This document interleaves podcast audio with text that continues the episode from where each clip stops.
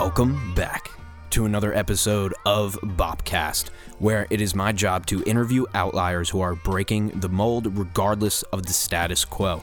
And today on the show, I have my friend Julian Dorey. Julian Dorey is a content creator, a podcaster, and he's somebody that I actually met through a mutual friend. I realized that after the last episode. Um, and I mentioned the last episode because this is part two of two episodes my power went out while we were recording the first one, but I was luckily able to recover the file. So now we have both versions. So today I'm bringing you part two, both wide ranging conversations, just touching on different topics. And I really enjoyed talking about crypto, NFTs, the metaverse, how he built his empire of 500,000 followers for his podcast, all of this today in part two. So I appreciate you tuning in for Julian Dorey, part two. If you are listening on Spotify, please leave us a rating. It's at the top of the page if you're on mobile. And if you're on Apple, please leave us an honest review of the show and subscribe if you enjoyed it. Thank you so much for tuning in to another episode of Bopcast. Please enjoy today's episode with my friend, Julian Dorey.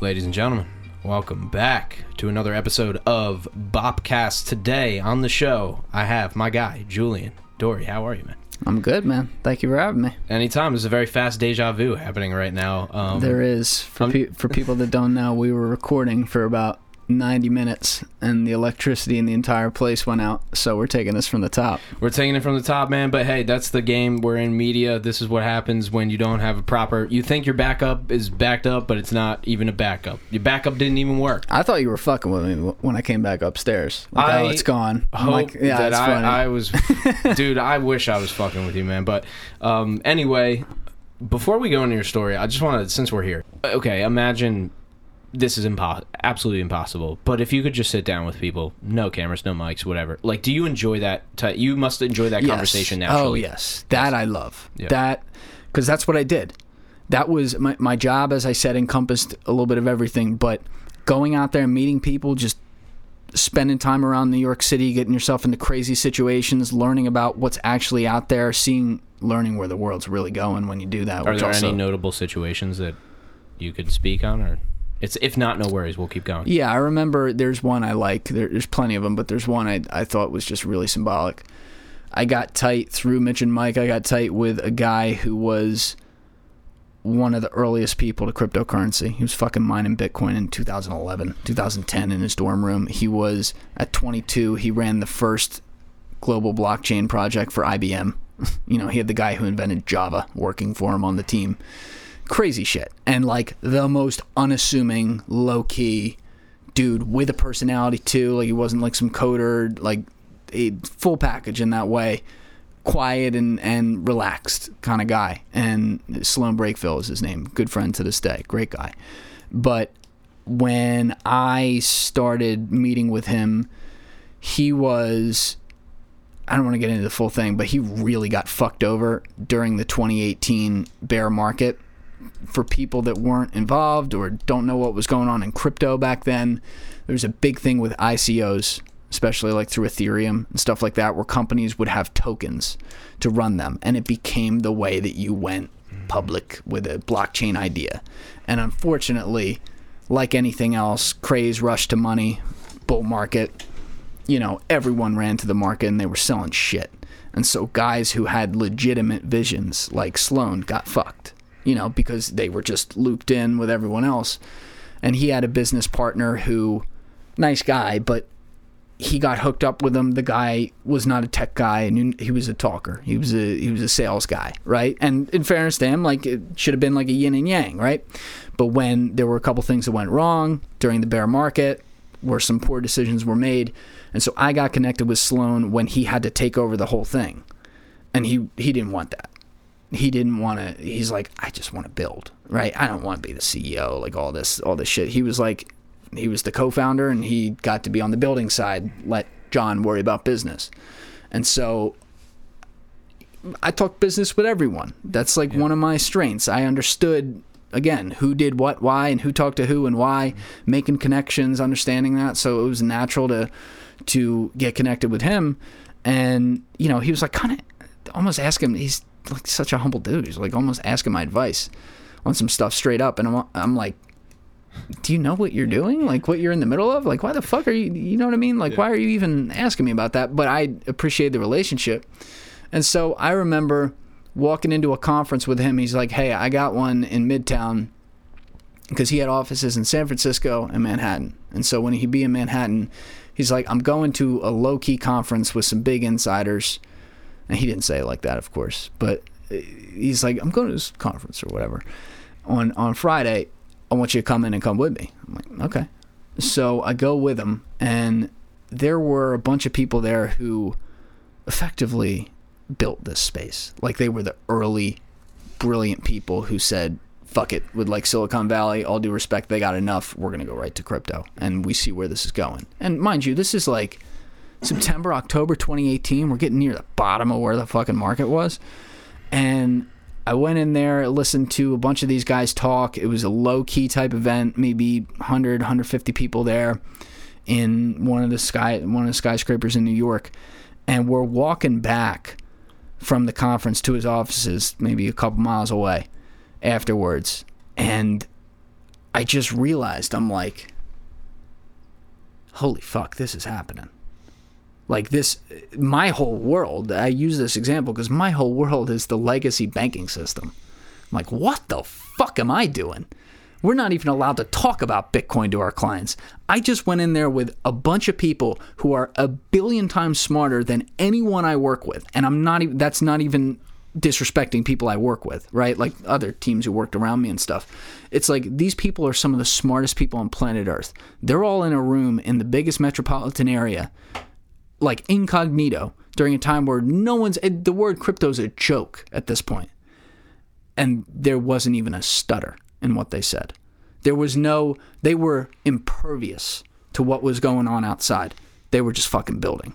And i'm like okay something's happening. Mm. like like i i was very interested in crypto and i was not one of these people who abandoned it when it went down. Like i was i remained very like no, I think there's really something here. But that was like a huge eye opener where I'm saying to myself, you better bet on this space because the ta- the talent is going there. Do you think there is an over hype of eh, do you are you eh, happy with how crypto is portrayed and used and bought and sold at this point coming from seeing some of the first people use it and how they built it and what they did do you think now it's and I'm projecting my own views on a pedestal so to say? Like what are your thoughts on the current state of there's there's no doubt that it's been if it hasn't been overhyped it's been hyped you know? Oh yeah. So number one it depends what aspect of crypto you're talking about. Let's use nfts as an example. I'll throw a generalizing percentage on it but you need to assume 90% of nfts are complete and utter criminal bullshit. Like literally. Like liter like what Tai Lopez did the other day with his top line stuff.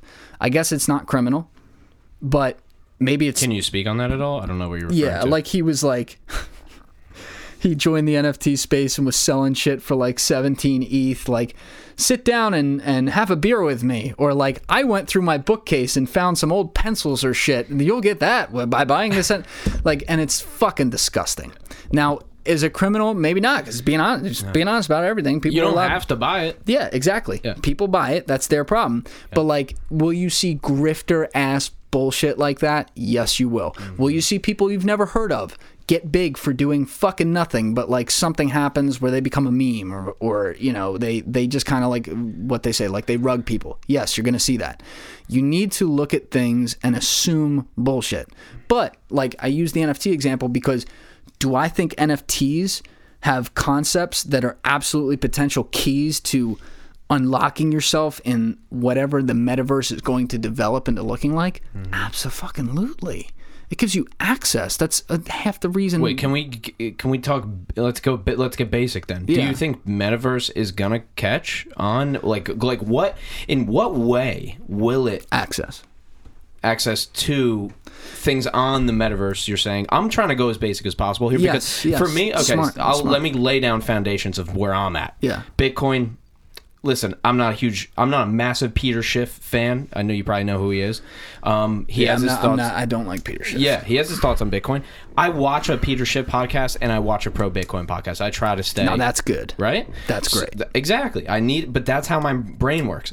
Okay, I don't the the quote unquote down the downsides that I see, I don't like. Um, but I'm comparing them them to things I. I know already, so I'm right. comparing them to stocks and things like that, and, and, and, being able to invest your money in a company that's backed, a stock that's backed by a company, etc. Let's keep this simple. Let's go. before we before we get carried away. First of all, Yes. I love how you put that because, by the way, I have listened to Peter Schiff on podcasts. I don't know that I've ever listened to his show, but I have Mm-hmm. No, listened. I've to never him, listened to his show and. I don't like him because I think he's a grifter, grifting off of taking attention by being such a ridiculous bear on the entire thing and being a boomer. I think he's Ah, So you're saying he might not even uh, have those opinions on Bitcoin itself. It's just a stri- part of his strategy, kind of overall. yeah. I'll bet he does have a lot of those opinions though, because I I, think he get- he repeats it to himself so much that he believes it. Yeah. but you know there i like people who are legitimate like not attention whoring bears even if i disagree with them because by the way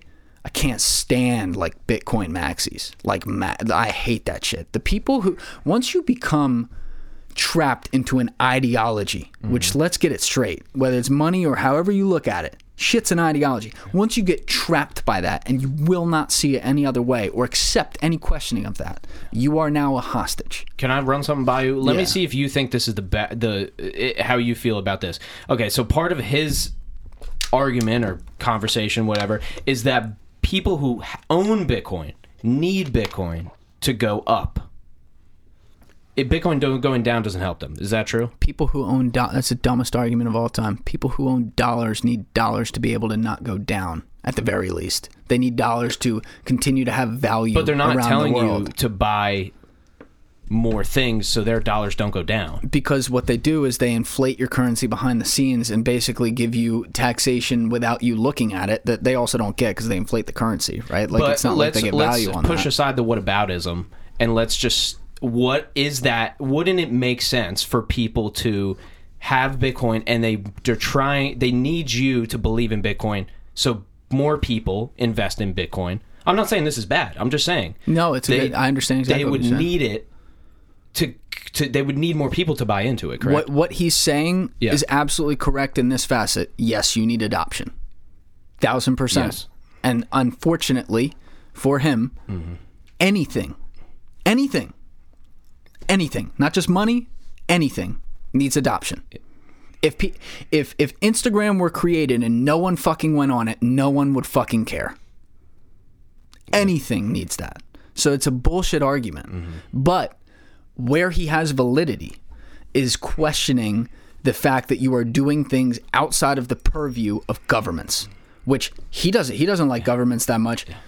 He doesn't have to agree with that, but he can make that point, and he should. It is a question I always raise because if governments suddenly don't have control of money, what do they control? How how do they control shit? Like if I'm a government, mm-hmm. you think I like Bitcoin? I fucking hate it. I which I think is horrible. I think that you should take a look in the mirror and realize what you're really this about. Is the, well, but- let's and let let's go back to principles then, because the point of Bitcoin, it like the problem they're trying to solve is a problem that needs to be solved. yeah. So I completely problems, agree. but Well, have many problems, but uh, the overall pro- the overall control of money, I guess you could call it, right? Uh, being able to. And listen, I think we have it wrong with the printing money. I think as well. I think a lot of people are just like printing money is so bad, but all these other countries have the U.S. dollar as their main currency, which means not all the money stays here. Am I stupid? You can verify this. You're like no finance stuff. So, but that's what I'm saying. I know a think that I think a lot that a lot of that a lot of headlines of like inflation is at like yes i just think there's more nuance to it than than we look at us we look at if you're in the united states you look at it as a united states point of view right? But our money is everywhere man. And same with bitcoin. Bitcoin you can be unless you're unless china bans it and tries to mine uh, you probably know this uh, well you probably have looked into Yeah, this way more do than they I do have. that? why don't they It's ban it and then have all the things to mine it? I don't know. But there's more to it than and listen i i i, uh, I appreciate the peter schiff perspective and i think that it's a good one i think uh, listen i'm not trying to push my stuff on you listening but if you have a pro bitcoin i think you should not that you should do an anti bitcoin i, think you should do a full scope I, dude, I agree Yeah. with you a thousand percent. He's just one guy who is Yep. such. In and my, he's the only I, example i have though. I could be wrong. There's other guys. There's plenty of other is there? guys out Okay. there. Like even Lloyd Blankfein, you know, ex Goldman CEO, Mister fucking traditional finance. He was the CEO during the financial crisis. Goldman started to get behind it, so he was getting behind it, and he sent out a tweet the other day questioning some things, which is like flip flappity flooping. But yep I, I and I don't have the tweet in front of me, so I will fuck it up if I try to remember it. But I was reading it and I was like, actually, Trent, if you could possibly pull that up. Who's that again? Look at Lloyd Blankfein's Twitter. It's within the last three to four days. But when I was reading it, I was like, fair. You need that. You need that, even if it's coming from him. You need that questioning right there. There, and he's not a guy tweeting about crypto every day and, and profiting off of it. He doesn't have his kid tweeting back at him, calling dad an idiot because he's not buying Bitcoin, almost to draw attention to the Schiffs. I just think he's a shill. I really do, and I could be wrong. If he were wrong, and I sat across from him, like I have a, a someone I I won't call him a friend, someone I know who is friends with Peter Schiff. I've never talked with him about Peter Schiff, but that person who very much holds the opposite opinion of Peter on that, mm-hmm. if he told me that he doesn't think it was that way at all and that I'm completely wrong and cited good evidence, I'd be down to have a conversation. but sure. I just don't. He's a guy who has. He, he's dug he's he's a product of at least ideology he's dug in he will not see it any other way you know i, I don't there's another guy for example jared dillian phenomenal leg- legacy finance guy who has a lot of questions around bitcoin his twitter is at daily dirtnap he has one of the best one of the best daily um, newsletters on the street he's not a huge believer in Bitcoin. And he comes at it from a little bit of like a boomery perspective, but he is to the point. He is very black and white with stuff, and he is consistent on that across the board. So I appreciate. I don't have to agree with Jared on everything. Yeah. Nor should I, with anybody. There's so much shit out there. So like, I like that, and I appreciate when he puts out thoughts as to why. Because like, he's a behavioral finance guy. Mm-hmm. I like when he questions Bitcoin because it makes me think and go, "Whoa, could there, could there be an issue there?" Like that's a great example of a guy who I will use as a ant. And I don't know, it's fair to call him a full anti-Bitcoiner, but it's probably more, much more against it than he is for it. I like that. Yeah and i i Like to review. I think where I come from too is just not. Um, I've day traded before, just as an example. Oh, we have the tweet. Yeah, yeah. Is that the right one? Yeah, exactly. So this is from Lloyd Blankfein a few days ago. Thanks, Trent. Keeping an open mind about crypto, but given the inflating U.S. dollar and the stark reminder that governments can and will, under certain circumstances, freeze accounts and block payments, wouldn't you think crypto would be having a moment right now? Not seeing it in the price so far. Dot dot dot. So he leaves open the door that we could see something. And he makes a valid point that, yeah, you haven't seen ETH and Bitcoin and some of the main ones up while shit is, I mean, you've seen tyrannical shit in Canada. You've seen Russia get shut off from the world. And he, my issue is that he's only looking at price, which is not always reflective of what's going on. So, like, as an example, there's a chart that tracks percentage of holders or number of holders around the world who hold over a thousand Bitcoin. Last week, I don't know if you could pull up this chart because it's really exact, but I'll tell you, I'll tell you what happened. Last week, when the sanctions started kicking in, this chart that looks like this, if you're watching and not listening, I'm, I'm moving my hand in kind of an up and down regular. What's that math term where they have like the loops like that? Oh, dude. Regular, like repeating Parabola? parabolas, right? That's not the term. There's a certain. It, it better It's be like- because that's the only one we got. Right. It's right? like on the calculator, like cosine or sine or some shit like yeah, that. no, I know what you're saying, The yeah. sinusoidal curve. I'm gonna get it way fucking wrong. Dude, But whatever that podcast. is, right? That's how it looks over one, two, three years.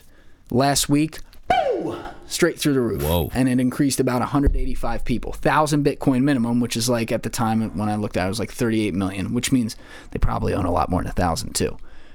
Don't you think it's kind of interesting that there's roughly of what we really consider, say, 200 to 250 oligarchs in Russia, And roughly from what we consider last week when they were shut down, they had, you know, they're trying to get all their yachts, they're shutting down the Swift payment system, they're being blamed for part of this whole conflict. Isn't it kind of interesting that the thousand Bitcoin holders went up in a straight line right at around the same time? I look at shit like that and I say, well, the mm. price hasn't reflected it yet. The price hasn't reflected it. But if that's not turning towards some form of adoption, and by the way, if you think they're only doing it in Bitcoin, you're out of your mind. If you don't think these guys are washing it in like ETH or some shit, of course they are. Well, is that a big factor of people being able to wash like a lot of money through these things? yeah, and here's another thing. A common big government, you know, anti-crypto argument is it's a it's a tool for money laundering and criminality. Yeah, well, what the fuck is the dollar used for? All all money laundering Yes. ever that ever was existed. And I got a guy, The um, mattress firm is the funniest one. You know about that one though, right? the mattress firm. Mattress firms. Trent, you know what I'm talking yeah, I about? do know No. that. I do know about that. I don't know about that. So maybe Trent, you might be able to find the original. It had to be lo- years and years ago. All right, but here's the gist of it before we can find it. So there was like a street, and there was like ten mattress firms on this street. This is like straight Saul Goodman shit. D- straight, dude, straight salt, dude, straight. So this is breaking bad. Let me show you how to launder money. Yeah, yeah. If this is all you All money, right, so we're gonna get a mattress firm.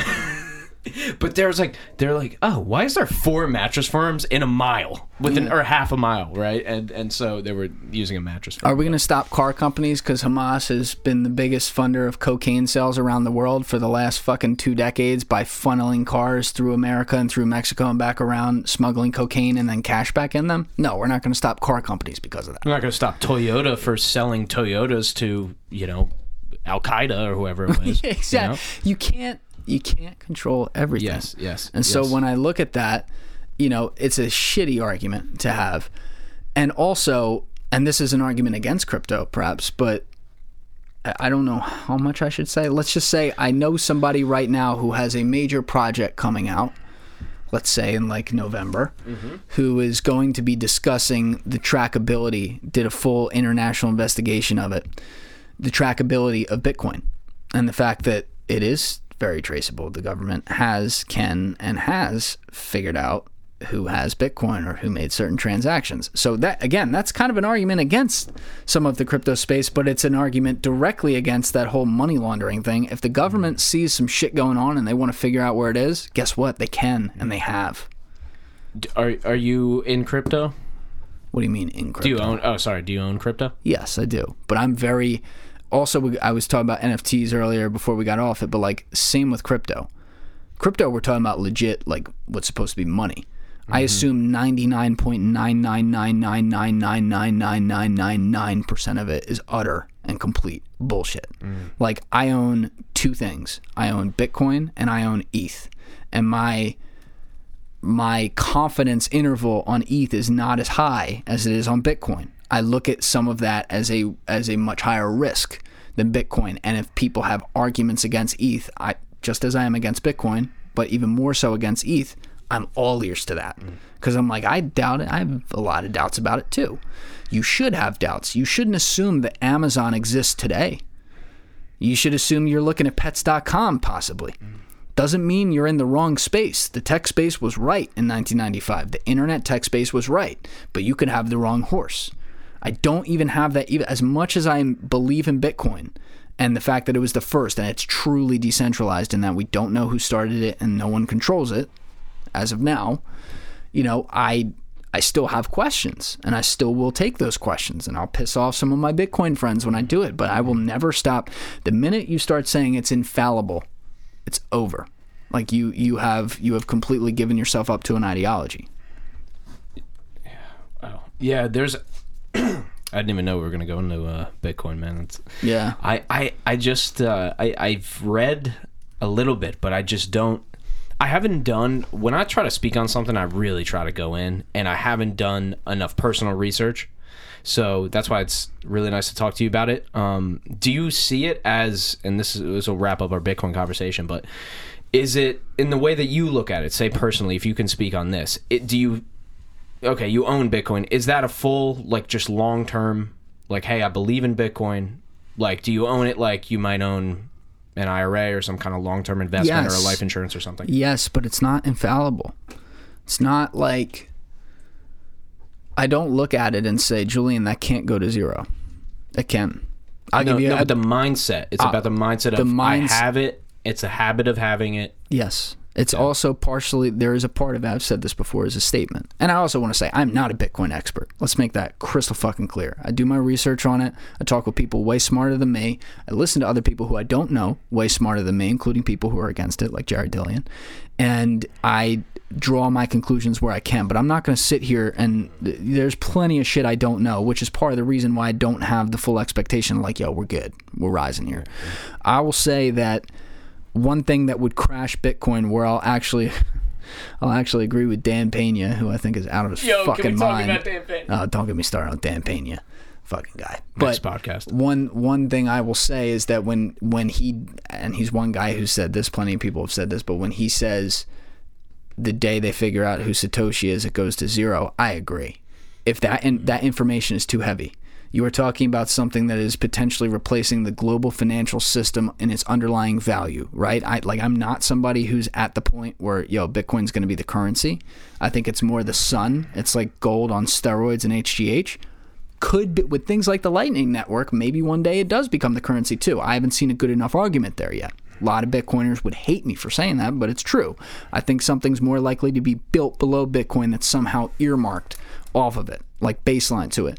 But when Dan Pena says if we discovered who Satoshi was, it goes to fucking zero. Who, When- what when does he- that mean, Satoshi? Satoshi Nakamoto is the guy who the uh, pseudonymous person Oh, okay. or persons who invented Bitcoin on October 1st, 2008. No one knows who he or they or she is. But if that information came out, it would it's too heavy. It's like imagine if like we think someone like Bezos running Amazon is too heavy, right? We think that's like crazy that he oversees the global supply chain almost of like basic needs. Now imagine money. It's too human beings couldn't it be the biggest secret in the history of secrets. It is the biggest secret. Yeah, but I think most people don't know that. We don't actually know who started it. I didn't know that. Oh, you didn't know that? No, but I don't fucking know. it wouldn't shit, dude. matter. All the people who are in it Yeah. would know that. And there but and there's a lot of people who are aware of that. I that. bet there's people in it that don't know. Most people who are in it know that. Yeah, they They- ha- they do. have a certain level of, They do. of research. And the uh, fact yeah. that Peter Schiff, obviously, at least in all the times you've listened, hasn't really discussed that is pretty telling. Yeah, and and and we do know who invented Ethereum. Yes. And I will reference this podcast. Yes. It's with Tim Ferriss, Naval Ravikant, and the guy I don't know his name, the Vitalik. Vitalik who invented Vitalik Ethereum. Buterin, yeah. Very great podcast. I will say, did I understand it? No, I didn't really get. I mean, I'm Another try, problem. Really tried, but uh, but I will say they did premise it with, hey, you probably do have to understand this to an extent. They said it in much better wording than I just said it, but obviously Tim Ferriss is an orator, and he's very good at podcasting. And and but so they they said, hey, listen, you might have to have a baseline understanding of this to really take value from this conversation. So if this conversation is more baseline than that, then I'm doing what I'd like to do, which is just ask my own questions about because I really have no idea. I'm somebody from the outside, and you have like there's levels to this, like anything. You know a certain amount about it, and then you go to these other people who know way more than you, but you can understand them. You're making a great anti crypto point here that I make as well. And I will continue to make it until I see it rectified. And that is one of the biggest problems crypto continues to have. It is better than it was, much better than it was in 2018, but they have a long way to go. Is the complexity. People don't buy complex, people buy simple. People bought an iPod for the first time because it had one button in the middle that was your core button, and it had, I think, like two or three others behind it or around it that were like a play button, a backward, and a forward, right? And everything was two clicks away. And it was a white thing right in front of you with a blank space screen. They later bought an iPhone because it was the internet, a phone, and a camera all in one. And all you had to do was, oop, the home button unlocks it, you slide it, you're open, and boom, these little squares are different spaces, and you can add as many or as few as you want. Simple. Steve Jobs used to say if he made a microwave, it would have one button, add 30 seconds. That's all you need. Simplicity is is the hardest thing to get to because everyone always wants to cover every base and they want to have options. But people don't really want options. Hmm. They want something that's great that solves their problem for them that they can just inherently understand. So I ask people, I'm like, if if tomorrow we had to go to Bitcoin for whatever reason and nothing else existed, hmm. do I think my grandma's fucked? Yes, I do. Is that good? No, it's Why not. Why would you adopt something you don't understand? Exactly. They need to do a bit. Bitcoin has done the best job of anyone, but they still have a long way to go. There needs to be a simple way that someone picks up the phone and boom, they understand it. This is what it is, period. Mm-hmm. ETH is awful with that. I don't know what the fuck Gwei is. You know, like I don't use it enough, right? It, I'm like- just trying. I've spent probably f- a few hours trying to understand what blockchain is. and that's that's another thing and people overuse the fuck out of that word but they need to they need to make it palatable they need to Yeah. they need to make it such that like when silicon valley launched and all these companies came up what happened is they formed a great relationship between the engineering and the marketing. The engineering created wild shit. The marketing figured out how to take it to the people and message it right? You can't only have one. Crypto is still way too heavy on the engineering and they're not effective enough on the marketing. Too much of the marketing is in something like NFTs where it involves selling a product. Yeah, but the problem with marketing is that it has to be dumb most of the time. Like it has to be dumbed down and simplified. Yes, So- that's exactly what I want. So how the fuck do you market something that's complex? That's done, You make it do simpler. Yeah, and it's always easier to make it more complex. Yes. Dude, I man, this does not this is does not relate too much, but you familiar with Amway? Yes. Familiar with network marketing? Yes, yes, yes, yes. So I talk to a lot of these network marketing guys, you know. Pyramid schemers. Yeah, schemers. Mm-hmm. Hey guys, if it's a pyramid scheme and you're making money, do your thing. If you're not fucking anybody over, I'm not trying to throw shade on the model. I'm just saying, if I was a network marketer, do you know what I would do? Do you know how I would make more than all you guys chatting up people in Walmart supplement sections? Is I would literally just tell you what it is. Because the thing about that is nobody said, hey, here's Amway. It's a pyramid scheme. This is how it works. I'm going to do supplements that you have in your house already. You just don't have to go to Walmart and buy them. We're going to ship them right to you. We have energy drinks that's bad. Like, I would just literally just be like, this is it, dude. And you can do that. If somebody does that, honestly, I'll be honest, I'm trying to do it for podcasting right now. But if somebody could do that for Bitcoin, man, like I'll fucking watch your shit every day. I don't even need to care about Bitcoin. If you can put something in a simple, like I love these guys who I made a hundred million dollars. Let me tell you how I did it. But they tell you sim- just simple terms. For step one, I I, I found a, a skill. Step two, I, I I bought back some of my time and learned a higher value skill. Like if you can simplify this shit and you have a system, people will will will grab onto that. You know.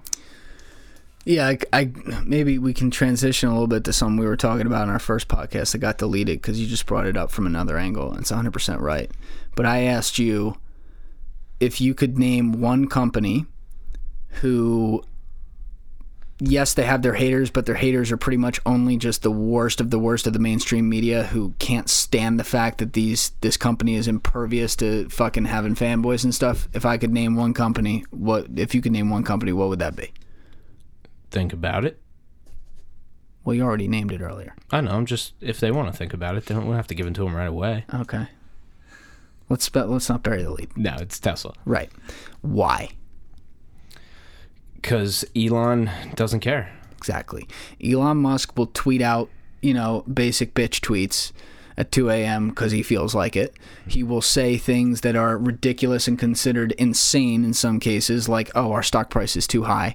He will go straight on Joe Rogan and smoke weed and not give one fuck about it. He will make comments publicly on a camera because he feels like it that says, no, we don't really want to do that. We'll do this instead.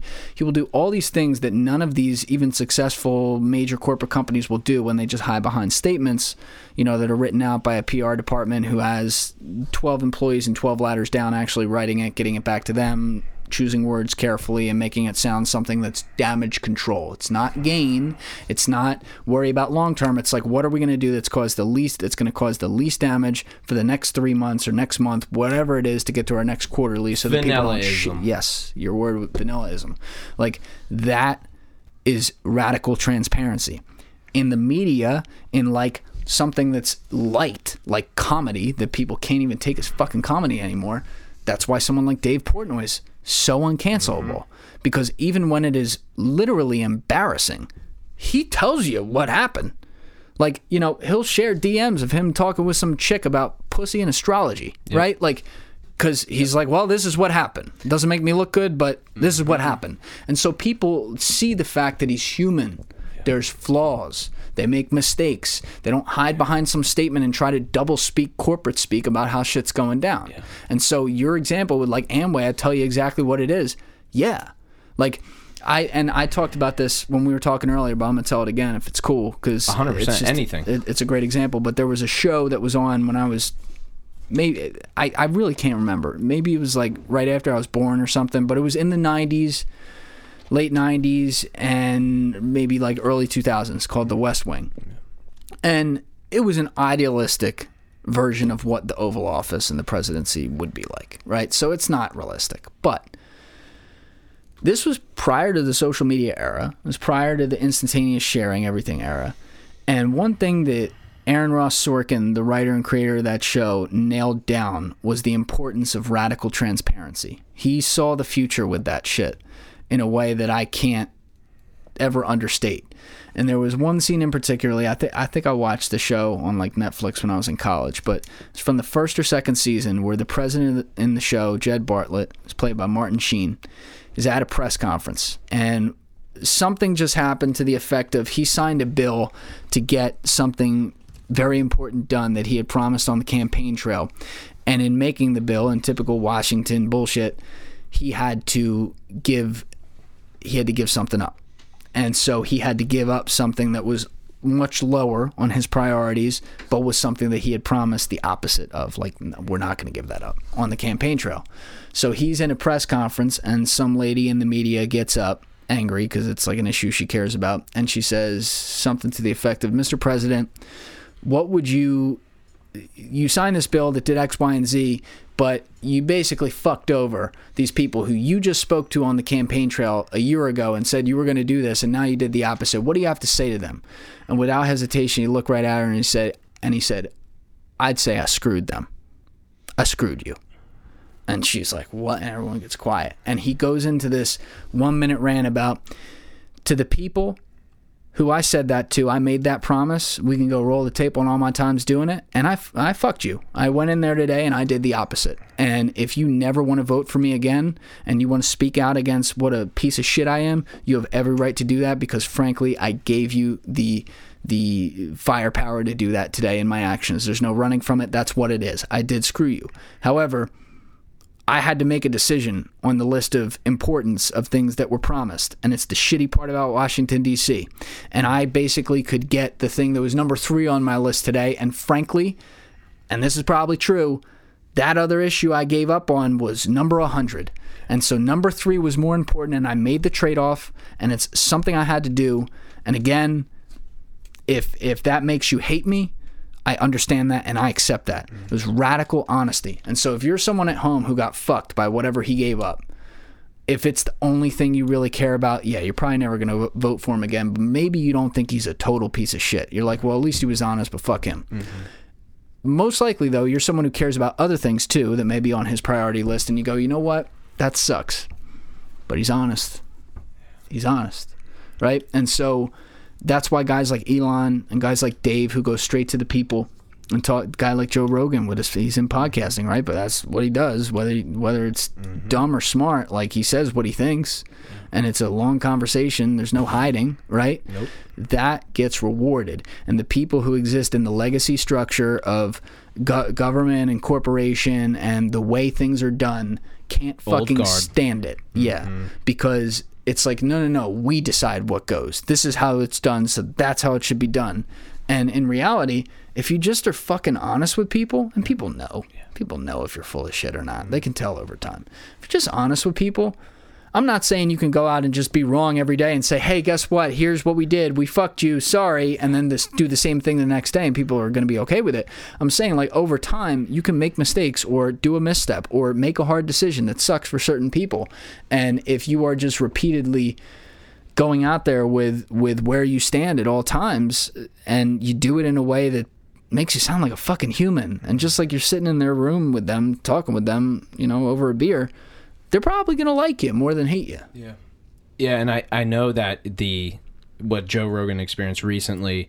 I don't know if anybody asked you, but people would ask me, and they're like, "What do you think?" Is he like even my client? One of my clients, he's my friend too. I just had him on the podcast. Um, he was like, "What do you think? Is he get like he's gonna get canceled or whatever?" I'm like, "I've been here for a long time, like."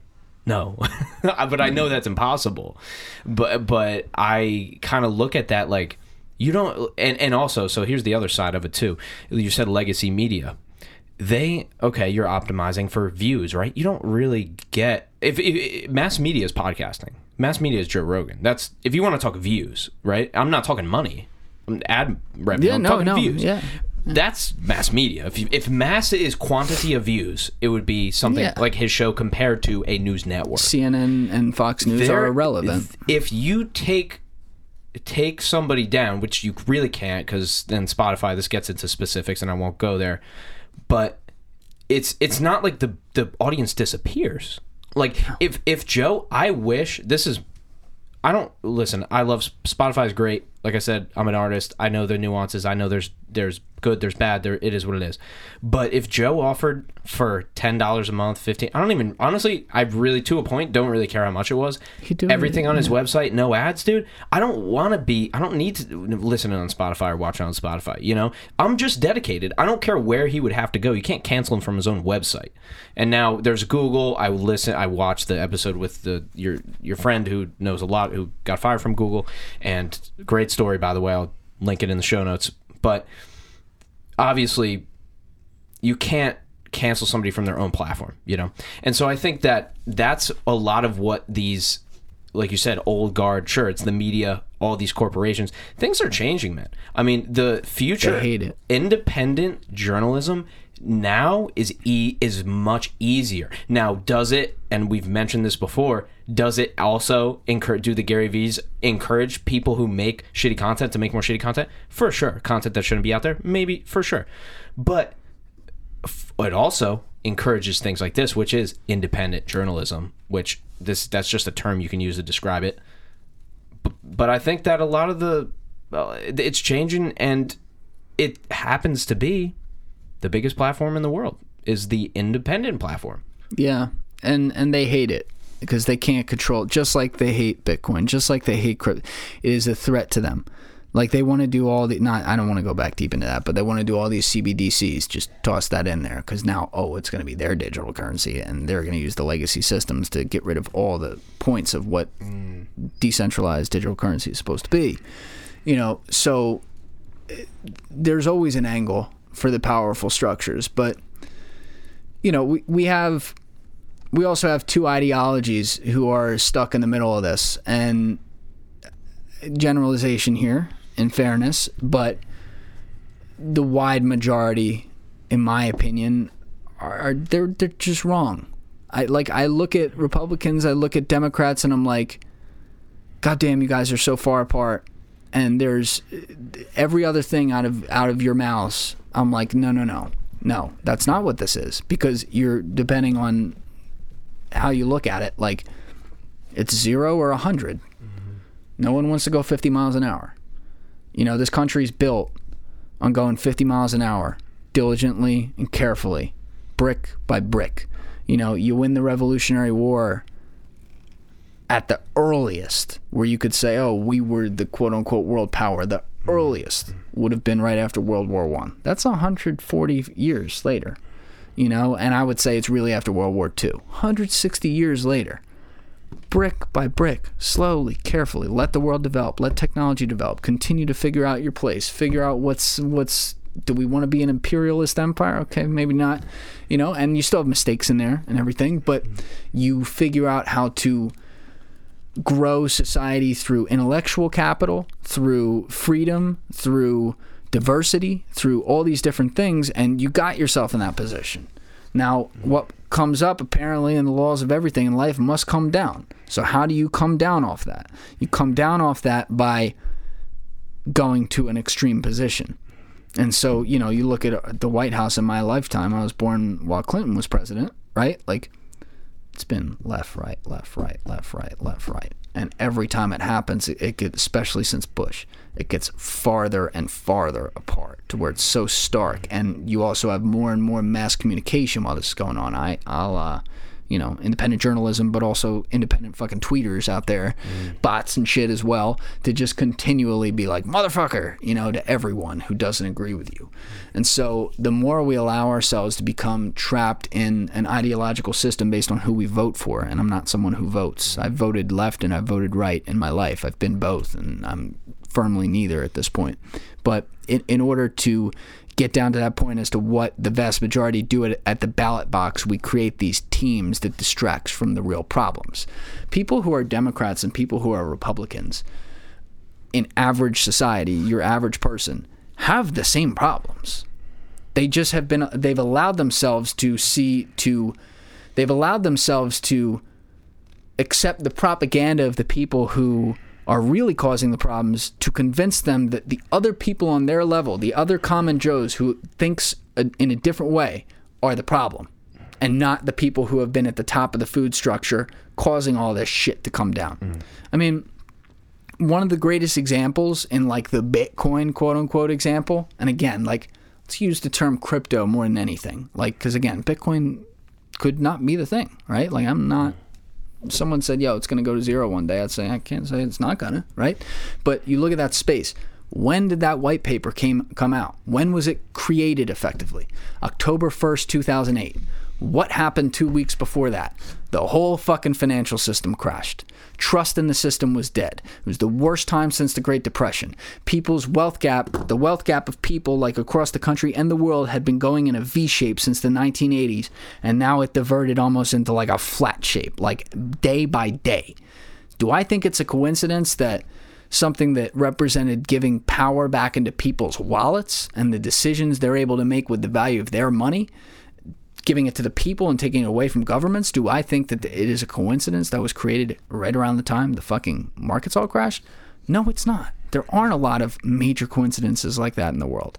And so you see these movements where people are starting to realize that. And my hope is that these same movements don't get sucked into ideological structures, which is unfortunately a difficult thing to work against. You know, like we have to figure out how we can work together to recognize what makes us the same versus recognizing what makes us different.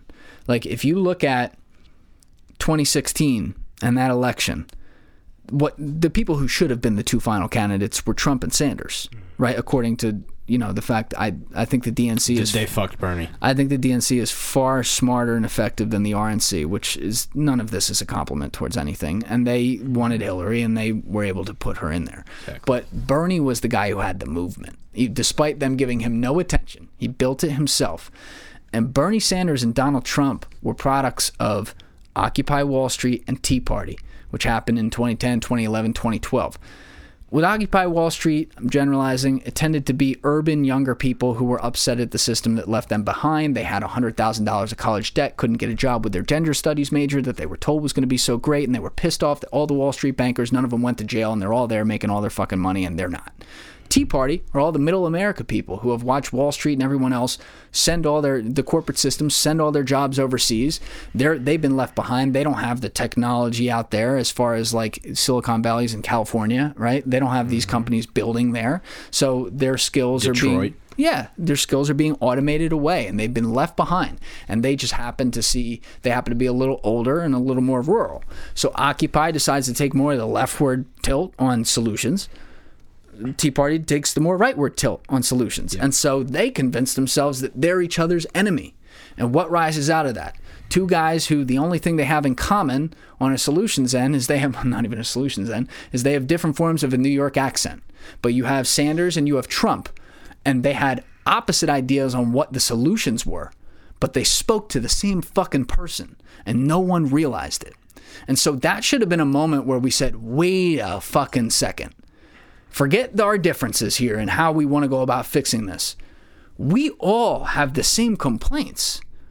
Why can't we come together and figure out like okay, we don't need to agree on all the solutions, but what are like a general set of things that like we should focus on, like an issue, and then allow legislation to take its course? Yeah, but the come together doesn't It doesn't exist. No, but the come together, the problem with the come together, it's not ma- it's not all of us come together. It's one person and another person come together. Yeah. I don't want to I don't want to hype up our format, but if there's anything that allows you to have two sides, that allows two sides to come together in an honest and meaningful way where both can hear each other out, it's got to be a conversation Agreed. because it's not going to happen. It, we all we know that it's not going to happen with hundreds or thousands of people. It's just that's but that's not a conversation. That's a crowd, right? And that's the issue. It's a group thing. It goes right back to the corporation thing. becomes a group think thing. Like I had a problem with corporations and, and the way that especially at banks they operated where everything was red taped.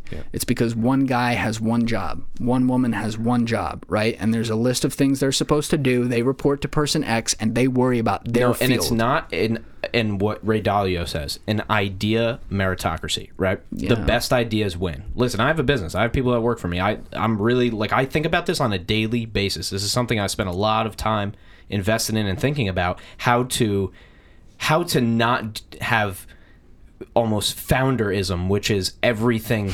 I'm I everybody that works for me is a tentacle off of me, right? And they can Yeah. only do what I know how to do. And so and I'm not saying that's a whole separate problem, but even in a mass corporation, it's not the best ideas win. It's the person above you's ideas win.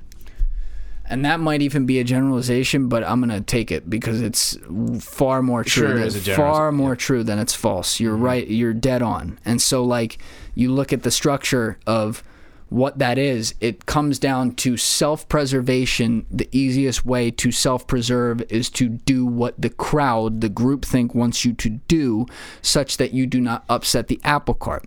Why do people not come out and blow the whistle on things when they are wrong? Why did it take 11 years for Edward Snowden to happen? Because the other people who maybe wanted to do it before him realized I'm fucked. Maybe I get killed. I don't know. I don't need to go that far, but like I'm fucked if I do that. If if you like one of my least favorite arguments on that is when people who worked in the government come out and say, you know, he could have gone and told people about it. You don't think other people didn't try or didn't think of that? What the fuck do you do? You think he could have walked into the sea? Can you imagine this? Like at this point, he was an NSA contractor. He literally wasn't even working at the NSA. Could you imagine him walking in like Chief Hayden? Hey, Mr. Hayden. I don't know if he was in charge at that time. Hey, General Hayden, sir. How are you? Snowden? Ed? Yeah, you know me. I work down there. I listen. I found this whole Stellar Wind type thing, and I think it's against the Constitution, and we should stop it. So can we do the right thing and hold a press conference and tell people how we've been violating every fucking thing in the Constitution against them for the last 11 years for a couple terrorists in the middle of fucking Siberia? Right? Like, should, can we go out and do that? What do you think? Hayden's going to sit there and say, you know what, Ed? Pop up and see. Let's It's get a a camera out. Let's talk to the people. Of course he's not. In the worst scenario, if the government's this big bad thing that the worst people m- want you to think it is, and I'm not sure it is, but like, you know, he gets killed. Hmm. In the best scenario, he gets sent to a desk somewhere until he's so sick of it after three years of not seeing the sun that he quits and goes off into the private sector and throws up a middle finger and is never heard from again because he signed something that said, I can't ever tell anyone about this. So when you see people like that, they are going outside of the groupthink structure just to be able to do the right thing. Think about how many other people don't ever get to do that and how many issues there are, not just in governments, but in corporations, in big sections where you are, ince- you are incentivized not to say what the crowd doesn't say. And social media has created a 24 7 crowd. Mm-hmm. God forbid you say the wrong thing and question something or say, like, hey, I agree with that. You can even start with that. I agree with what we're thinking about this, but can we also think about this? When we think about that, you're canceled. Yeah. Right? Like, look at all the people talking about Ukraine right now. Anyone who says, who's like pro Russia or like doesn't think this is horrible, what's happening to Ukraine is a fucking moron. A lot of people aren't saying that though. Mm-hmm. There are people who are simply saying this is awful. We're seeing innocent civilians bombed every day. I do wish we had the same energy about like all the brown people in the Middle East who have had this happen, including at our hands, by the way, like every day for like decades and decades. But we don't. Killing people with video games. Either exactly. Either way, let's ignore that for a second. Yes, it's awful what's happening. Yes, I think the guy Zelensky's awesome. I think it's amazing that like he didn't take the whole out key and, and stayed there and said, well, I guess they're gonna have to kill me. It's it's amazing and like I wanna I wanna see them not be taken over and everything. But you now have very aware politicians and people in the government taking advantage of the crowd sympathy for Ukraine and getting a bunch of people to hold marches where they're advocating for no fly zones. And you now have a public support forming for people who don't even know what the fuck a no fly zone is. And what they don't realize is that they're openly advocating for World War III. Because if we do that, that is an act of war. Shit, you have to enforce a no fly zone. So if you say no planes over Ukraine, Russia flies a plane over Ukraine, can you just let that fly? No, you shoot it the fuck down. And so people are afraid to say that because they're going to be called a pro Putinist and like you how dare you if we lose but one more life in Ukraine it's it's the worst thing ever. I don't want to lose any lives in Ukraine. I think it's disgusting. I think Putin should be put on trial for war. I mean, ideally he'd be taken out. But I also understand this is a world power who's doing this. And mm-hmm. unfortunately in life, it's not so simple as, oh, well, let's just make a no fly zone and tell him to go fuck himself. I don't want to see I, I don't want to see any Ukrainians die. I don't want to see millions of more people die from other countries as well when it's avoidable.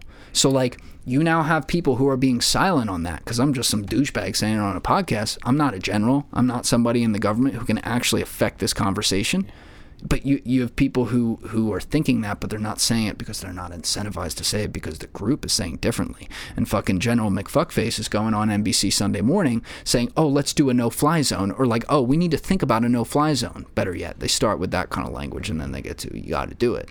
And now, boom, what happens? We slip farther and farther down the slope, and what do you know? A month from now, we're sitting here in fucking World War Three. Congratulations. I don't even watch the news, so I really don't. I just see people post about all this. That's what matters. Is it? I mean, I, I when it's on, when I see it, when the TV's on, I put on Fox and I put on CNN, put on MSNBC. I try to watch all of them. I watch, I watch Tucker Carlson, and then I watch. I honestly don't know the people's names on CNN. Um, I just know he's a face, uh, and I and I, then I watch them. And so, you know, I try to. I, I always start with Don Lemon, man. That's my Don go-to. Lemon, It's yeah. my go-to on the Okay, I news. know I start guy. with him, and it's it's downhill from there. Because by the way, that's not an avocation for Don Lemon. I think he's horrible. But, Yeah, man. yeah, they're all horrible, man.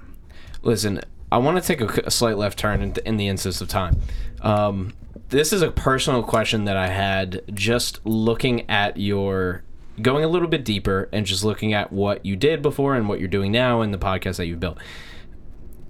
Is there do you think there's something deeper into why you listen you knew that you wanted to switch trajectories but you literally went out and did which is arguably if you don't know about podcasting it's one of the hardest things that you can do to actually create something that is successful it's just exactly like business it's the same exact statistics only 10% make it in the first year and then you can It's just less in podcasting. it's, and it's less in podcasting dumbest thing you can do is start a podcast. one hundred percent, and I agree. Right?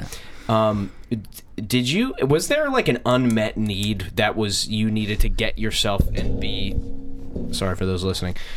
You needed to get yourself out there and kind of be maybe a lack of of creativity, a lack of use of creativity in in your. I I, I really get the sense that you that you did enjoy what you did before that. So I don't think it's anything I that you didn't. missed out on. But I I'm didn't. trying to find like and this is super personal this is not this is just something this is something that popped up in my head from doing this for four years and helping other people do it and seeing people just slip right into it and almost be perfect for it and other people struggle is there something that when you were in this you know banking job you enjoyed what you were doing but you knew okay this isn't i, I can't commit for another five years was there was it any deeper than that like why the why the podcast is this was it inside of you you're like i wish i could just get myself out there in an open no, forum or no, no, not at all, man. Not. And to be clear, I did not enjoy what I did last. The only aspect of it that I enjoyed was the one fun part, which was going on and having an excuse to know who everyone was and why they were doing it. But in reality, how many people, and, and this is any business, how many people, when you do that, are you actually going to end up doing business with? 1%, 1%. maybe, Yeah. maybe. run the numbers And you can so run the numbers it's a numbers game, and it's like, well, once someone's not doing business with you, you don't talk to them anymore. Uh. I never followed this rule. I made friends. I didn't make friends to do business. I made friends because like I fuck with this person, and like I wouldn't stop. And that was kind of an issue because they're like, well, why are you spending time around so and so? Like you're not gonna be doing business with him. You already know that. Yeah, but I fuck with him. He's doing some wild shit. I want to know about that. Like, do you think I was gonna make Sloan Breakville, who I ta- I think on this podcast, or maybe the one we lost? But do you think was it the one lost or was it? No, on I think one? it was the last one. Yeah, I think it was the one. the one we lost. Yeah. I think so. I think so. I don't remember, but like a guy like Sloan, who was one of the first guys to, he was one of the first people in in blockchain. Period. Do you think he was going to be a client of a legacy bank? Are you out of your fucking mind? He didn't even own U.S. dollars. He literally had all his assets in Bitcoin. We c- we weren't even allowed to hold that. So I shouldn't have been spending any time around Sloan, but I did because like I saw what he was doing. So like I hated that they discouraged It that. happened to me too. They said make a they said make a LinkedIn account and message these people. I'll buy you premium, and you just message them directly. Yeah, And I was like, what about like? which is a business model. It's fair. oh, 100 percent. fair. I tr- I have an entire business based off of LinkedIn, but I don't even have to, I don't have to message like I do message people, that- but, it's not built on that. that's my I'm saying? point. Yeah. I liked that. That was one piece of the job. I didn't like all the other shit. Mm-hmm. But you like the relationship side of it, not the quantity. not the doing the job. I was good at Yeah, it. I it. could build portfolios. I was very good at financial plan. Well, I don't know. I, I'll let clients speak for that. Who knows? Maybe I sucked at it. But like, I enjoyed Mm-hmm. being like feeling like I did a good job. But like, I don't fucking like that, you know. And I started to realize that. Like, am I really gonna be doing this? And so when I said no to him with his offer, again, I'm not sure what was said on here or the other one, but when he came in the offer with me, late summer 2019, and then I was like, The no. person you were working for. Yeah, I was trying to shift industries, and I was trying to shift towards like mar- something general, marketing, cut my teeth. Right, Mm-hmm. I had done a lot of that on the side. That means nothing, right? So my resume might look good as like a resume. I don't know. But it didn't look good for anything I was looking at. So I knew that right away without even applying for a job which is why some of the recruiters I reached out to like some very senior people who were like own firms and somehow got some of them to talk to me and I appreciate that to this day they had no reason to talk to me but they liked me because I didn't have any expectations. They're like usually we got to tell people right now, "Hey, your resume looks great for that, but not for this," you know, and then like got to set it. But I was like, "Guys, I will literally take a job for like 35k in New York and prove myself. I do not give a fuck, right? And so they're like, "Oh, cool. That opens some doors now. Now we can talk." And so even with that on the job trail, I'd still get my ass kicked, not because people were dicks or anything, but like they have a life and they got priorities and shit, and they don't want to figure out where I fit because they can't tell. They got other people who are sending in resumes where they worked in shit like this, Mm-hmm. where they did specific shit for this in college. And then they see a banker and they're like, all right, we don't No, if it wasn't perfect, then it was Exactly. work. So I was trying to get across industries, and then I finally started to get some feet in the door February 2020. And then the pandemic hit.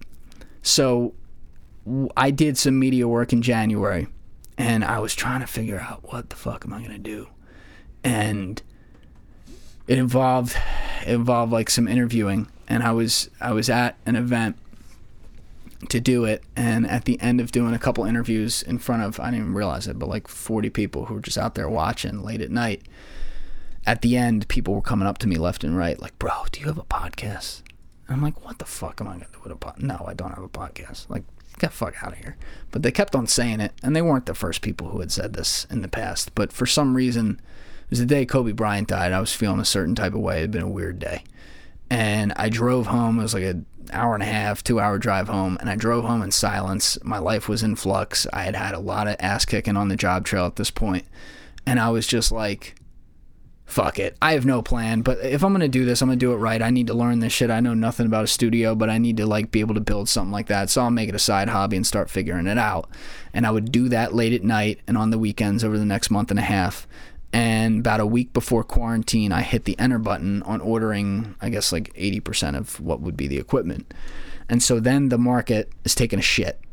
Everything's happening day to day. I'm still working. So like you know we're in defcon 5 mode. I forget that i did that.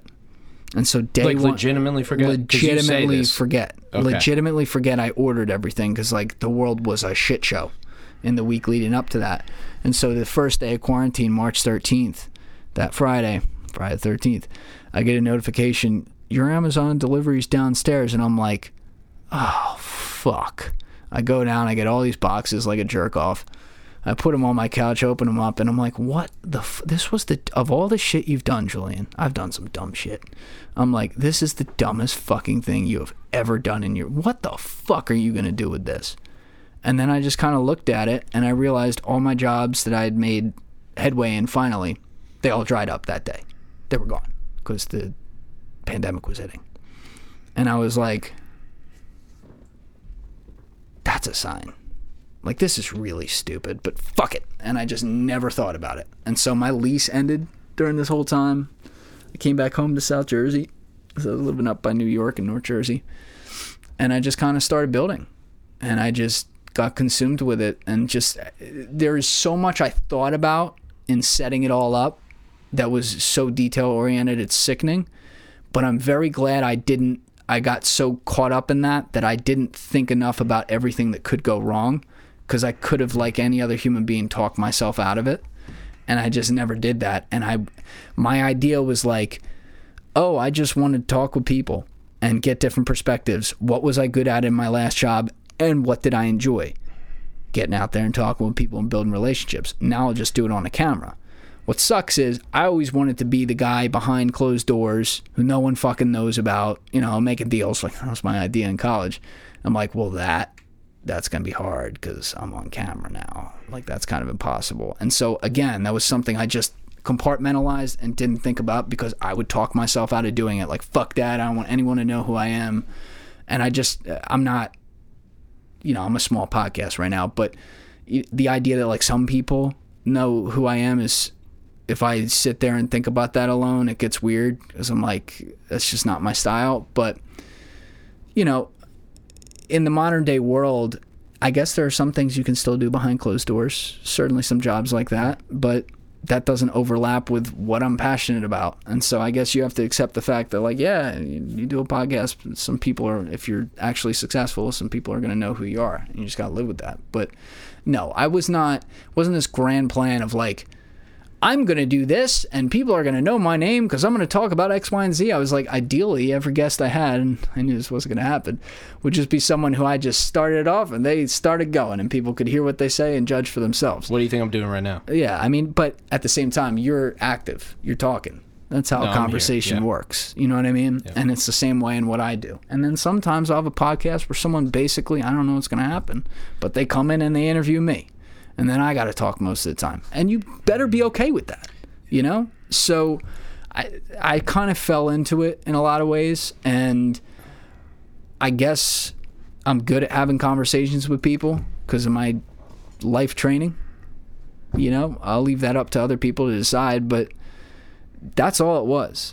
You know, I, I'm like, well, maybe if I wear a hat at all times on camera, if I ever get big, I can walk into a Wawa without a hat and people won't know who the fuck I am. Like, that's kind of my saving solace with the whole thing, but who knows? I, I don't know. Is there anything that you've taken from this podcasting experience that I mean I, I assume it's probably multiple things, but is there anything that stands out to you that you had no idea was gonna happen or a realization that you had before this? Everything I ever figured out in it. If you would have told me, if you would have told me a year ago, when I was six, seven months in and already making short form content, if you would have told me a year ago, your entire marketing and awareness of this podcast on the audio and then even on video is going to be run through short form content online. And that short form content is going to be say like 30 or 45 second clips that are going to take you a minimum of 15 hours and sometimes as much as 30 or 35 hours. I would have laughed my ass off at you and said get the fuck out of here. But that's where we are. You know like there's and that's one example. Hmm. There's a million things you figure out along the way. You also get better at your craft. You know you do it over and over. Now i've talked on camera with people for 300 hours or something like that. You know that's not a ton but it's it's a it's a good amount you know those are all 3 hour sessions too it's not like 20 minutes here and there so uh, you you're constantly finding new things. You're constantly finding better ways. I I couldn't have told you 90% of the shit that I'm at right now. But I did set up basic things. I got the basic controllable things right right away that had nothing to do with me or anyone else who was sitting in my seat. It was just the stuff like the production and the quality, right? And then it's up the rest of the quality is are you any good? I guess I had to figure that out. But you know, the stuff that was at least the first day one in your control that you could have correct, I think I checked those boxes cuz I didn't focus on anything else. It's all I was worried about. And then the rest of it was just being natural. And, you know, you're going to get me for better or worse. There's a lot of negative to me, I'm sure, but like, it's honest. And how often do you release? Uh, Once a week, always. Guaranteed. Yeah, I've never missed a week. So you're at every week for 89 weeks or whatever you're at right now. Yeah, I launched 10 episodes to start all at once. Because I had What do you mean on one day? Yeah when i launched the podcast i put out i put out 10 because i thought oh shit i'm gonna have to do like 30 episodes solos until people are gonna agree to come in here which i i hate solo podcasts. You think yeah, but and and then you and then now it's like you have a, as many people as you want right. to come in there. Yeah. to my surprise when i released the 10 two of them were actually guest podcasts. One of them was my cousin who we had been making music in there throughout the summer so she was already there and i just rolled the cameras one day so that didn't really count as far as like getting someone to come in. But the other one was someone my friend terrence jones who did a phenomenal job. And i'm like well maybe that'll at least plant the idea in people's heads. The minute i dropped though i had like people who i respect a lot hit me up like yo i will come in and I was like, whoa. So I had already plotted out, like, I think I even filmed like three of the next four that were solos. So I put those out and then immediately at episode 16 went to guest. I did episode 15 was requested by people. So I did something that they asked for, which was like, who the fuck are you? So uh, so let me stop you at episode 15 or 16. What's the audience looking like? Is it just your Oh, Instagram? there's nobody. Dude, there's nobody. Okay. You, you have 25 people, right? Yep. And I'm saying when I say people we're asking for, I'm saying like 10 people were asking for it, of which I guess like uh, probably six or seven of them I knew previously. Did you gain it traction before the TikTok and the and the clips No. and all that? So Nope. was it stagnant? Like That's the and, and when, what episode like when Episode 16, I got someone to come in and I never looked back. The only time I've ever had to do a solo episode since then was in November. I got COVID for two weeks and I don't miss a week. I, I, I did a solo because I had somebody. Um, no, and by the way, this is completely fine, but I, it was actually my fault. I didn't send them the episode, and then once I was like, "Hey, it's going out," and they're like, "Whoa, whoa, whoa," and then I couldn't release it. So d- another never happened to me in three Oh. well, and a half don't, years. I don't ever agree to that.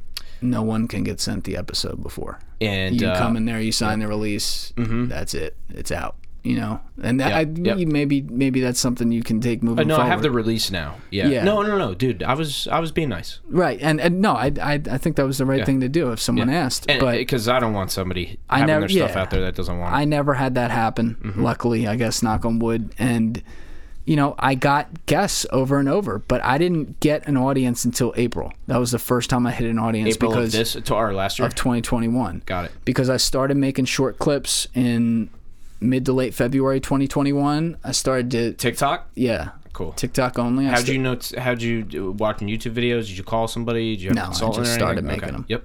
I've I've never had someone touch. You're just like, all right, they have to be vertical. no one's ever clicked a button on my podcast. That's not me. But I I- I, did was- market I did market yeah. Mm-hmm. research, you know, and I was like, well, what works? And that includes like bullshit skit videos. Why do people stay on this? And now I look That at shit's it. hard, dude. I've tried to make funny skits. It's, It's hard. It's very dude. hard. Now I look back at stuff, and I can't even. Like I would never in a million years put it out, including stuff once I went to split screen video, like stuff I put out that went viral in August. I would never dream of putting that out today. It was awful, right? Compared to what I now know. You're always going to be like that, though. So like that's when I started to build an audience, and then once I hit YouTube in late November, early December, where they started to take my content, that was a game changer. That sent a lot of people to Apple, Spotify, and it built an audience on YouTube for the first time. Was it obvious that quality was important to you early? A thousand percent. Because that seems like the main principle that you started with. So, but I think a lot of people don't take. I think they take the approach of, "Hey, you get what you get. Like uh, this is what I can do." No. Nope. You were in, and and and all around, in in my opinion, and and it, you have to listen. You have to agree to yourself. Not that you have to listen to three hours at one time, but you have to have you have to at least sit down for like thirty to sixty minutes to really start getting into this conversation. And so some people can't go there, and that's no fault of their Oh own. yeah, that's a de- separate conversation. for sure, hundred percent. You're going after But, a um, certain yes, segment. Yes, and but when you have three hours, people can just look and it says three hours. But there's a lot of work that goes into creating conversation, making sure you know, Sure. knowing the guest, you know, doing your intimate There's a lot of work that goes into research. So the quality, I get the point I'm trying to make here, saying too many words, is that the quality isn't just your clips. It isn't just your full form video. Right. It isn't just your audio. It's everything. It's everything. yes, and that's and that's critical. I want. But where did that come from though? The quality thing. You just did. You I'm a belie- I'm a believer in great work. I'm a perfectionist. I have Yeah. OCD for sure. good. It helps in this business. I'll say It that. does. Yes. And it's like if it ain't right, it ain't right. Even if no one knows it's not right, I know it's not right. But the problem is too, if it isn't right, and then you can't f- ha- figure out how to make it right, then it's like it might as well not exist. It's like that's, and that's a problem. People can get so caught up in stuff that they're not willing to try things. There's a difference Do that you can't do. Did you find yourself in those situations? No. When I get into those situations where I'm starting to lean that way, Mm-hmm.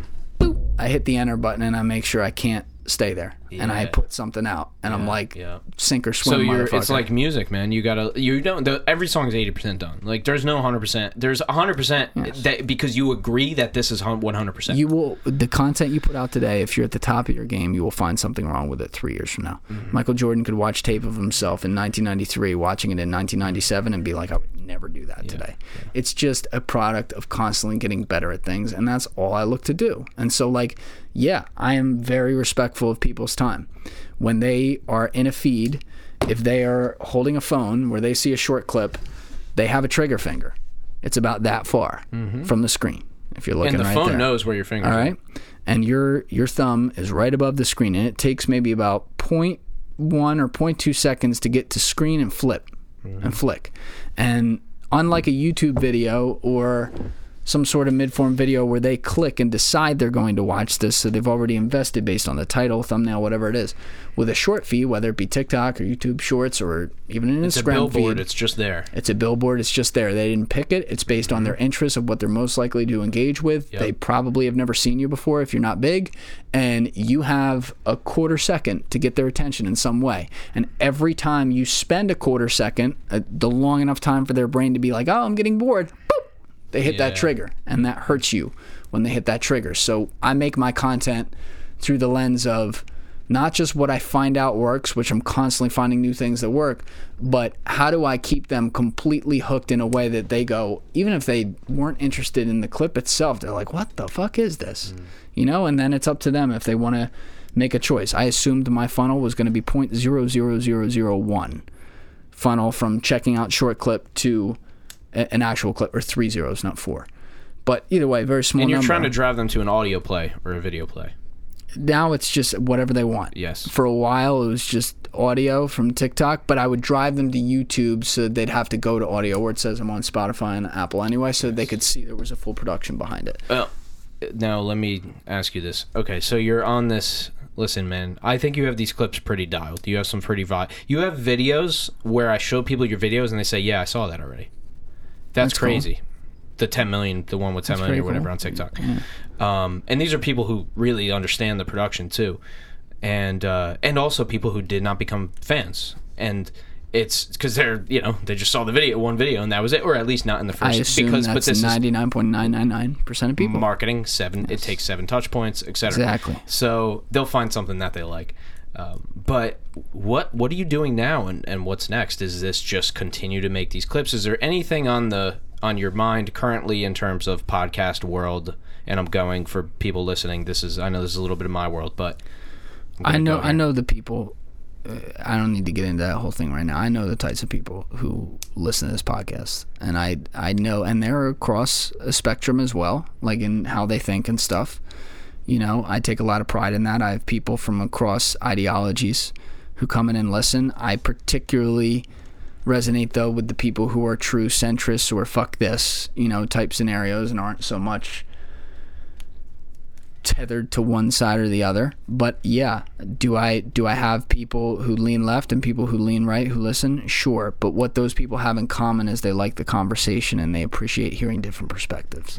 And so there's way more to it than that. But I know who the types of people who are going to want to hear this are. And now it's a matter of just continuing to find ways to reach them where it gets to the point where they can't not check it out anymore. So my favorite DMs or comments I get are from people like, "Yo, I saw your shit a while ago." And you know, it's I don't check out stuff when I see it, but like I'd keep seeing your shorts and I finally checked it out and yo, your pod is fire and I hear something like that, and I'm like, oh, there's that six touch point thing. Like, that's what it is. Mm-hmm. So, my matter is figuring out how I'm like, it's not just, you can't think like, oh, I want to get views. That's a huge mistake. You need to think, why does someone want to see this? And then, yes, you should get views out of that. It's one of my favorite comments from like the, fucking jerk off, like people out there who just Your comment section is entertainment, by the way. Oh, it's so. F- I love. I love all the. co- I love. It's usually like seventy five percent negative. I love that shit.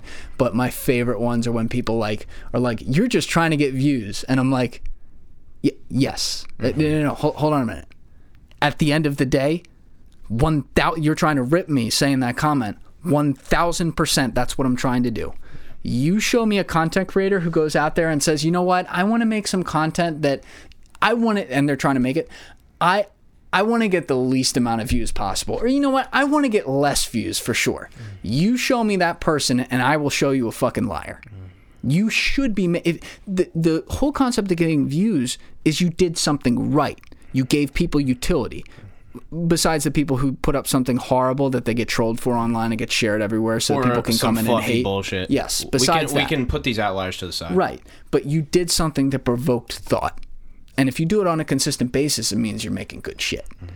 And so, yes, I a thousand. When, when I do, when I have periods where I do lower views, it's because I suck. And that's how we're going to fix that. Mm-hmm. And we're going to fix it by people getting views because I don't suck anymore.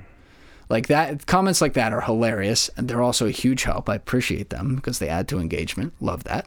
But like, you have to, you constantly have to be adjusting. And like, if you're gonna put out public content, it's just a, it's a conversation that I seem to be having all the time where people are talking about this. Like, yo, how do you deal with the negative shit? I'm like, I love that shit, and they're like, why? And I that I'm like, it's engagement. Yeah, but I talk to these people. me- it I don't know who they think that they think they are, but I talk. I just have conversations with these people. I, dude, that's it's like that's all I do. They Or I'll- convert to listeners. I'll send a, exactly. I'll send like them hard. most of them become like fans. They, They- follow me. exactly. It's, It's amazing. th- for whatever reason. They think you're not going to respond, dude. exactly. They think you're like insecure or something. Like they are, Like you're in a glass they- house or something, Yeah, you they put it out there, and I'm like, all right, man, yeah, bet. Like I'll turn around people all the time. Like, yo, can you send me? It, they'll rip me for like an opinion someone had, like me or a guest. I'll be like, yo, can, actually, I'd love to read that paper. Can you send that? And I'll I'll at least go scan it. And then they're like, they'll convert sometimes. Mm-hmm. Yes. And like I'll say Honesty. people. The, yeah, exactly. The people who like rip you with like awful words and shit like that. I send them hearts. I say like you're Oh, a, you're a light upon this world. I love that Yes. shit. But there is a real problem with content creators who take that shit personally. They gotta stop. These people aren't real. I mean, honestly, like half but of your them. clip, Julian, isn't real. It's clipped and created. It's Yeah. not. It's an amalgamation of something that happened in reality that was then cr- put into a video and audio form to make you feel a certain way and take an action. So you're judging that based I would on say your. I would say diff- it, it is real because it's taken from something that happened. For sure, but I'm But- saying like they're judging you. They're trying to judge like your like opinions based on a 37 second Yes, thing. that's- and that's it's what not. It's it's yeah. social media as a whole, and I won't go into the whole thing itself, but it's people judge their true feelings on people's created realities. Yeah, I don't want to overcomplicate it. I want to stay with the overall point you had Good at the front there. You are, especially in short content, you have to accept the fact that you are dumbing down Mm-hmm. the issue to 30 seconds.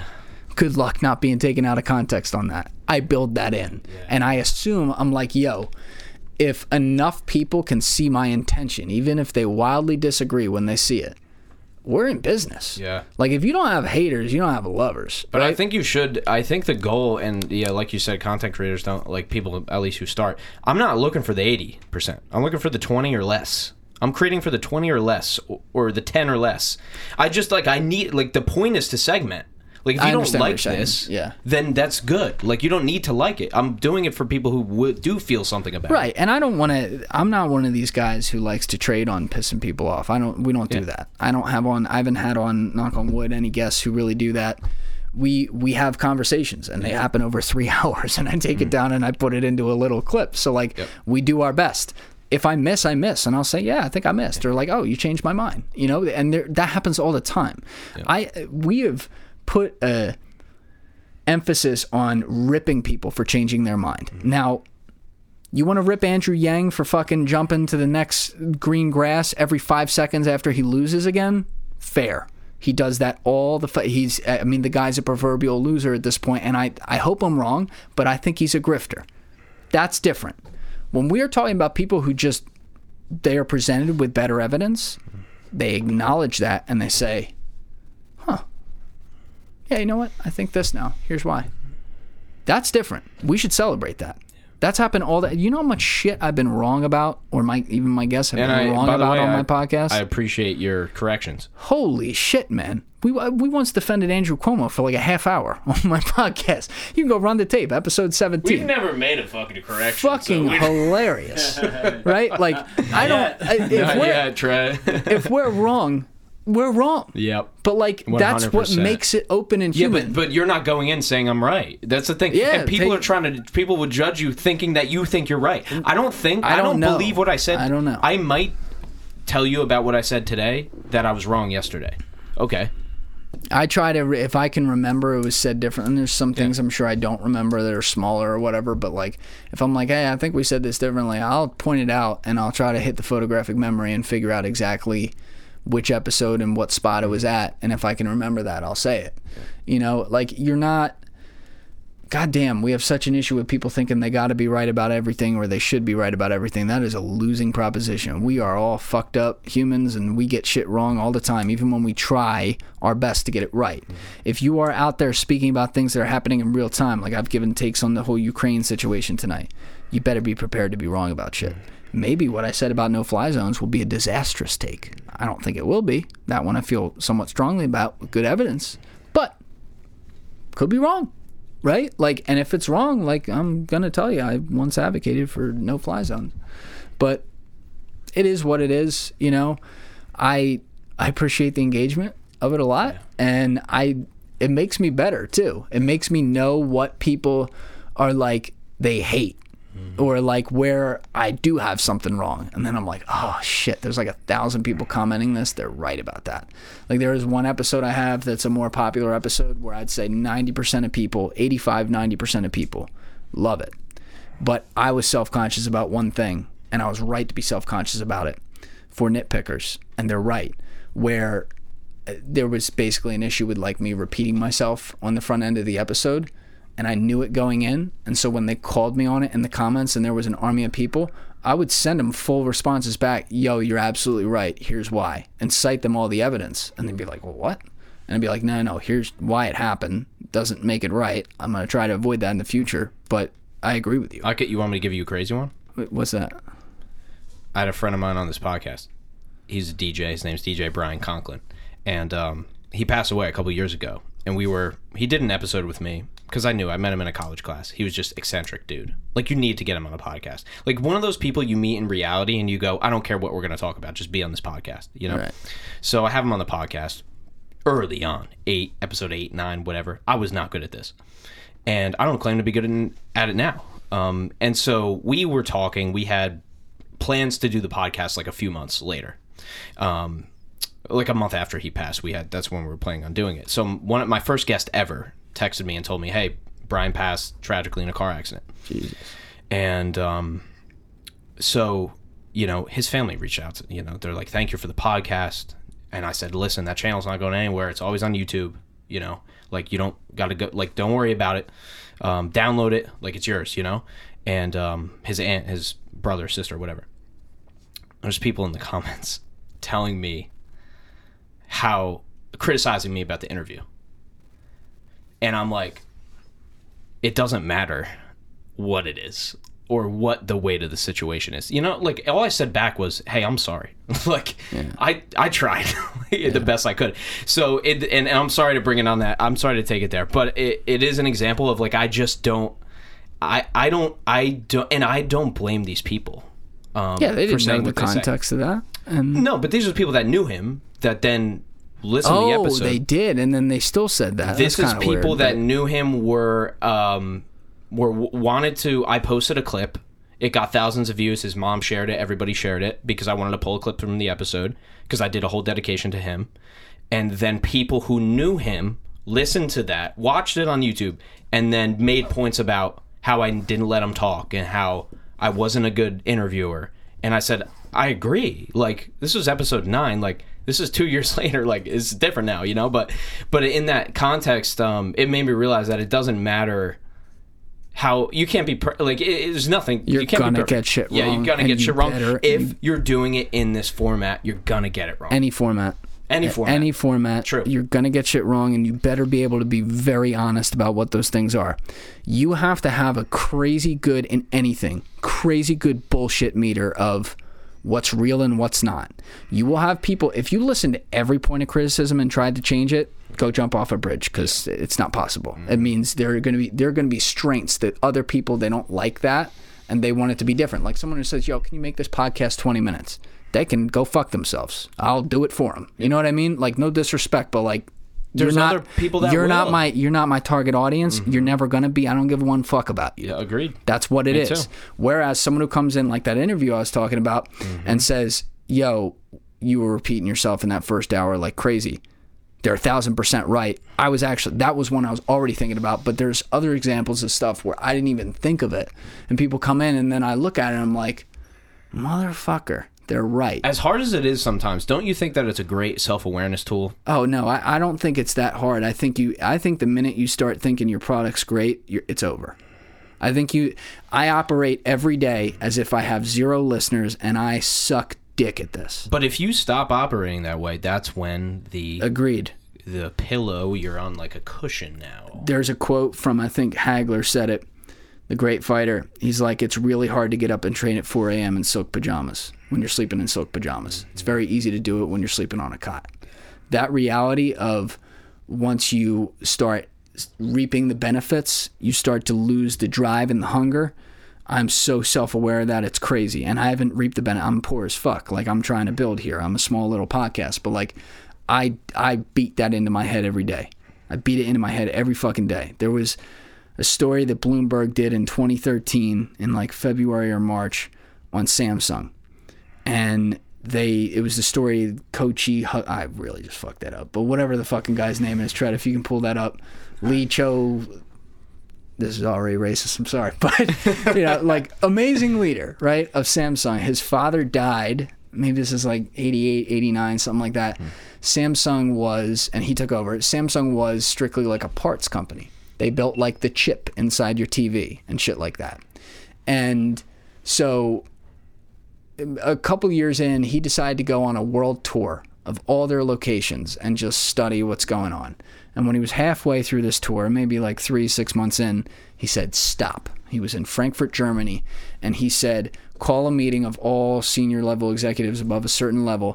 They must be here this weekend at this random fucking hotel I'm at, as I'm going to rent out the full like uh, audience hall or whatever the fuck it is.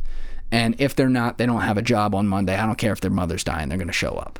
And this guy called a meeting where he basically just talked at them. There was no like back and forth. He just gave speeches, which is not the best way to do it, but he did it for three days, based all day long, based on everything he had seen. So that's where I'll defend him. Like he was going off of this long study he had been doing. And he changed, he said, there's no reason why we shouldn't be making these products ourselves, number one. And number two, we are complacent as a company. From now, to, from now on, from this day forward, our theme is chaos. Every single day is chaos. We assume that we are losing every bit of ground we've had, and our company is going to end tomorrow if we don't operate that way. And so they were they then grew into this company that became the biggest like parts or biggest actual like product provider in the world within 20 years because that was 1993 when he did that i think. We can check that. But you know they did that operating from chaos. And i was like a senior in high school or something like that when i heard this. And i was like yo or freshman in college something like that. I was like yo that's it. That's how you don't lose the drive. You assume you have nothing and you always operate off that. And so that's what I do. You know, and I I don't spend even when I had at least income, I didn't I live paycheck to paycheck, but I don't spend money on shit. You know what I mean? Like I'm just building. And and that's how you keep that mentality, I think. It works for me. Julian Dorey. Thank you, brother. Thanks for having me, man. Dude, this was a lot of fun. Yeah, we have like an extra 90 minutes in there. They got Yeah. fucking delete. Um, and uh, I'll take responsibility for that. It's my podcast. No, it's all good. Shit happens. Um, thank you for for bearing with us, man. I really appreciate it, um, truly. Uh, and uh, so, so from somebody who is a podcaster, uh, I I that's why I was for people listening. That's why I was, it was so exciting uh, to have you on, man, because I I know that you know this grind, and it's and it's one of those things, man. You just don't know it till you do it. And I just Yeah, it's think like that anything. it's like anything. Yeah, 100%. And there's just those things that you don't even think about, man. So when I saw your podcast and I saw your content and I saw when you told me, I sure, I was surprised at 15 to 30 hours for a video, but once I actually not just watched your videos, but I looked at your videos. I examined, I paused them, right? I determined because I think about what I do and then what that takes, and um, I respected the the just the sheer quality um, Thanks, man. that that that you have with your show. So I will link everything below. Your Julian Dorey on Instagram, Trendifier on TikTok. Yeah, you can write Julian Dorey in there as well. It'll come up. Cool. And then I'm Trendifier on YouTube. So T R E N D I F I E R. And that's really YouTube has become far and away my main place. And your videos are, are fantastic too. If anybody likes Joe Rogan style, kind of conversational, multi-camera videos, that's the type of stuff you have. Like it's it's high quality video. It's not Zoom interviews. This is in an actual all in person. po- all I in person podcast studio. And I should I should correct the record though. I misspoke there.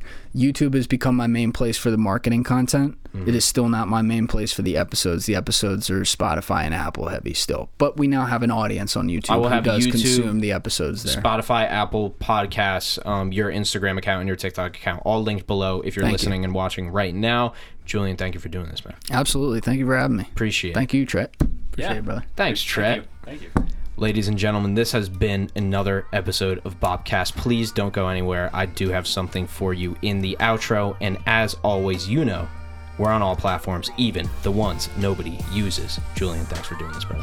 Thank you, man. Appreciate it. Peace!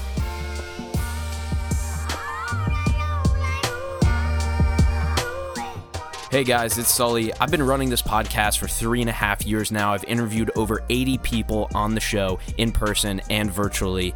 Um, it does take a team to run this. We have four people working on this on a weekly basis. The only thing I ask of you is if you could please follow or subscribe on your podcast platform of choice. So, whatever that is Google, Apple, Spotify, uh, whatever that is, please do subscribe and follow on those platforms. What that does is it will automatically download the episode for you on Apple Podcasts and on Spotify and the other platforms as well. It will notify you when the episodes come out. So we release every single Monday.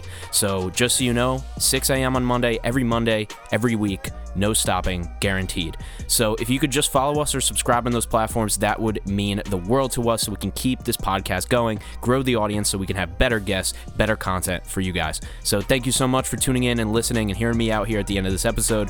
I will see you on the next one. All right, peace.